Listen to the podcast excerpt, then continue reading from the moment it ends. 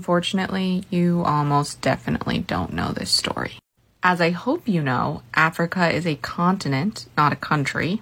If you didn't know that, there are 54 countries in Africa. One of those countries is called Niger, and there is currently a military coup.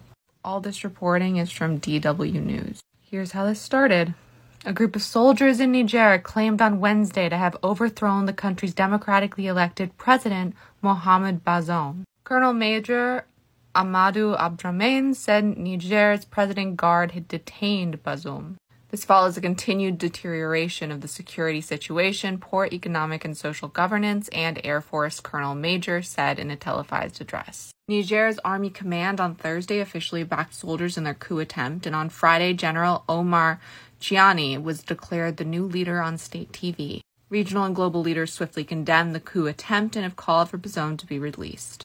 So that was Wednesday. Here's where we are as of Sunday. The European Union will not recognize the military leaders of Niger, it announced on Saturday. It also suspended all security cooperation with the country with immediate effect. The EU foreign policy chief, Josep Borrell, said they were ready to support future decisions, including the adoption of sanctions taken by the West African's main international bloc, ECOWAS, and the support of Niger's democratic leaders. If only Biden could do this with Israel. Niger saw a coup attempt earlier this week with General Abdourahmane Tchiani declaring himself leader on Friday after removing the democratically elected president Mohamed Bazoum. Bazoum remains the only legitimate president of Niger, the EU said in its statement. Bazoum, who was elected in 2021 is Niger's first peaceful transfer of power since its independence from France in the 1960s, is currently held by members of his presidential guard at the presidential palace. Bazoum is seen as a key ally of Western efforts to battle Islamic insurgency in the Sahel region, and Niger is a major recipient of foreign aid. In a communique, the African Union asked Niger's army to return to their barracks and restore constitutional authority within 15 days. The body, which consists of 55 member states that make up the countries on the continent, said it condemns in the strongest possible terms the presidential coup. It also expressed concern over the alarming resurgence of military coups in Africa. The EU allocated 503 million euro to improve governance, education, and sustainable growth in Niger between 2021 and 2024, according to information on the website.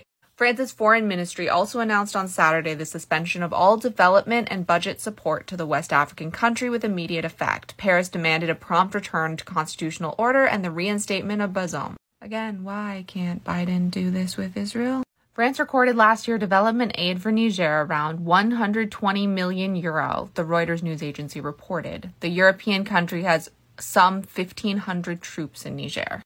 U.S. Secretary of State Antony Blinken also warned that the coup jeopardizes the very significant assistance the U.S. has in place for the country. Niger hosts some 1,100 U.S. soldiers and two military bases and is the recipient of hundreds of millions of U.S. dollars in security and developmental aid, Reuters said. France has 1,500 soldiers in the West African country who conduct joint operations with the Nigerian troops in their fight against jihadist insurgents. Niamey's importance has increased since coups in neighboring Mali and Burkina Faso led to the exit of Western forces and the entry of the Wagner Group in recent years. Evgeny Prigozhin, the head of the Wagner Group, led a short lived army rebellion against the military last month and hailed the coup as good news and offered his fighters service to bring order. Since Wednesday, there have been protests in the streets in support of the democratically elected leader, not the coup.